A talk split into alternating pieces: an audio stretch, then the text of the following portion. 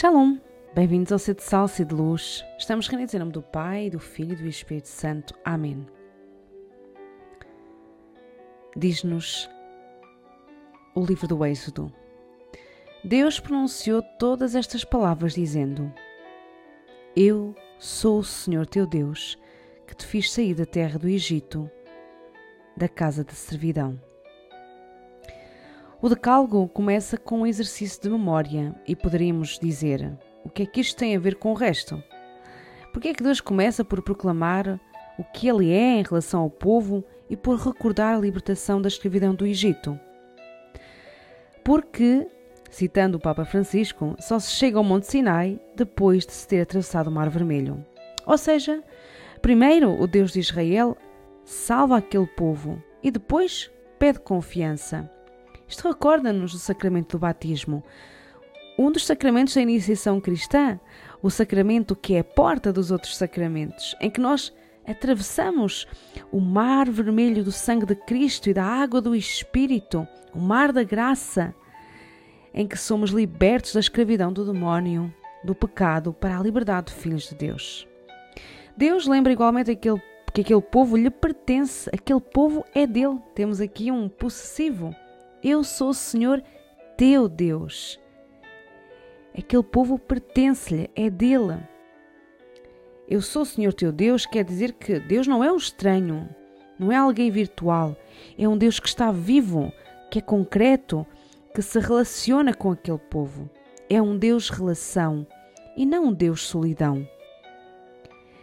Eu sou o Senhor teu Deus. Então o decálogo começa por nos recordar a generosidade e o amor de Deus por aquele povo e por cada um de nós. Deus salvou primeiro, Deus nunca pede nada sem primeiro dar. Ele torna possível aquilo que nos pede pela graça. Então, primeiro Ele ama, primeiro salva, como dizíamos na última meditação, eh, e o decálogo é justamente essa forma que Deus tem para nos ensinar a corresponder ao seu amor, e depois é que nos pede depois é que nos pede a observância da lei. E toda a vida cristã deve ser uma resposta de amor e de gratidão a Deus Pai que nos salva. Há quem faça da vida cristã uma lista de deveres a cumprir. Tenho de fazer isto e mais aquilo, e viva oprimido na, numa coleção de deveres e afazeres, sem se permitir ser filho, sem se permitir não fazer nada, só ser, só ser filho só deixar-se cuidar. E as nossas paróquias estão cheias de cristãos peritos em cumprir deveres e achar que, que, porque cumpriram o dever, já merecem o prémio de católico do ano. Fazem muito, andam sempre atarefados, envolvem-se em tudo quanto podem, mas não sabem por que o fazem e muito menos para quem o fazem.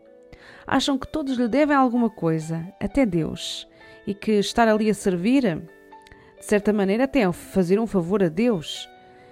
Não descobriram que Deus é um Deus de amor, é um Deus que é Pai, é um Deus que cuida.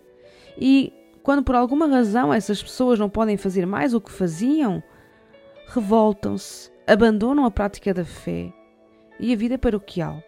Não aceitam correções nem mudanças, porque lhes falta o combustível, o combustível do amor. Será que eu e tu somos uma dessas pessoas que nunca fez a experiência do Deus de amor que vive debaixo de uma lista de deveres?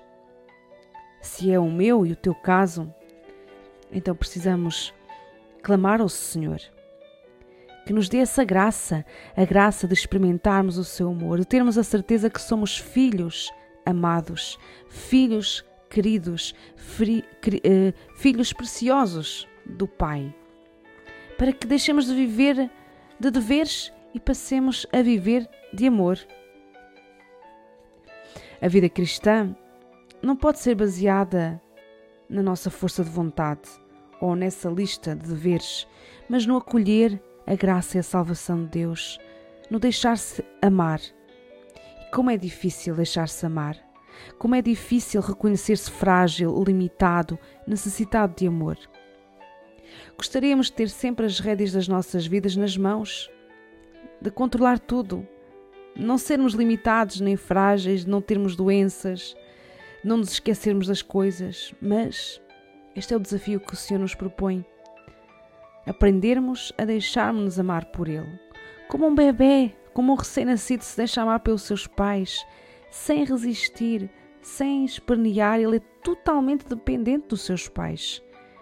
Assim somos nós diante de Deus. Nós somos dependentes de Deus. Nós precisamos de Deus. Mesmo que até não creemos nele, nós precisamos dele. É ele que nos sustenta. Então o Senhor primeiro salva-nos, ama-nos, faz-nos passar pelo mar vermelho a pé enxuto e só, só depois nos conduz ao Sinai para nos dizer o que temos que fazer para corresponder ao seu amor. E ao fazermos memória deste acontecimento libertador, como não nos sentimos invadidos pela gratidão?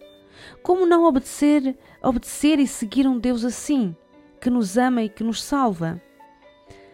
Recordar-se das maravilhas de Deus leva-nos à docilidade e à obediência da fé. Se creio, se eu verdadeiramente acredito em Deus, eu confio em Deus, eu confio na Sua palavra, eu espero tudo dele. Não vivo na desconfiança nem na rebeldia. Pelo contrário, deixo-me conduzir pelo Senhor, que é o bom pastor. Deixo-me conduzir por Ele, pelas sendas direitas dos seus mandamentos. Um coração que faz memória é um coração saudável, um coração alegre, cheio de confiança, esperança e amor a Deus. A gratidão é a resposta de um coração que ama, de um coração que está cheio de amor. A ingratidão, pelo contrário, é Alzheimer do coração. É o sintoma de que de facto não nos deixamos amar não queremos acolher o amor de Deus. Será que sofremos desta doença? Será que sofremos de ingratidão em relação a Deus? Façamos hoje um exercício de memória. Quantas coisas o Senhor já fez nas nossas vidas? Quantas vezes já nos fez atravessar o mar a pé enxuto? O mar da angústia, o mar do medo, o mar da doença um mar de tantas e tantas provações que o Senhor nos fez atravessar a pé enxuto, porque carregou conosco nos seus braços.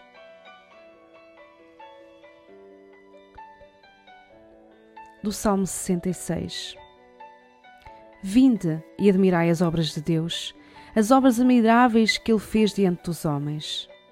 Converteu o mar em terra firme e puderam atravessar a pé enxuto. Por isso nos alegramos nele. Com o seu poder governa para sempre, com os seus olhos vigia as nações, para que os rebeldes não se ensorbeçam. Bem dizei ao povos o nosso Deus, fazei ressoar a voz do seu louvor. Foi Ele quem salvou a nossa vida e não permitiu que os nossos pés resvalassem.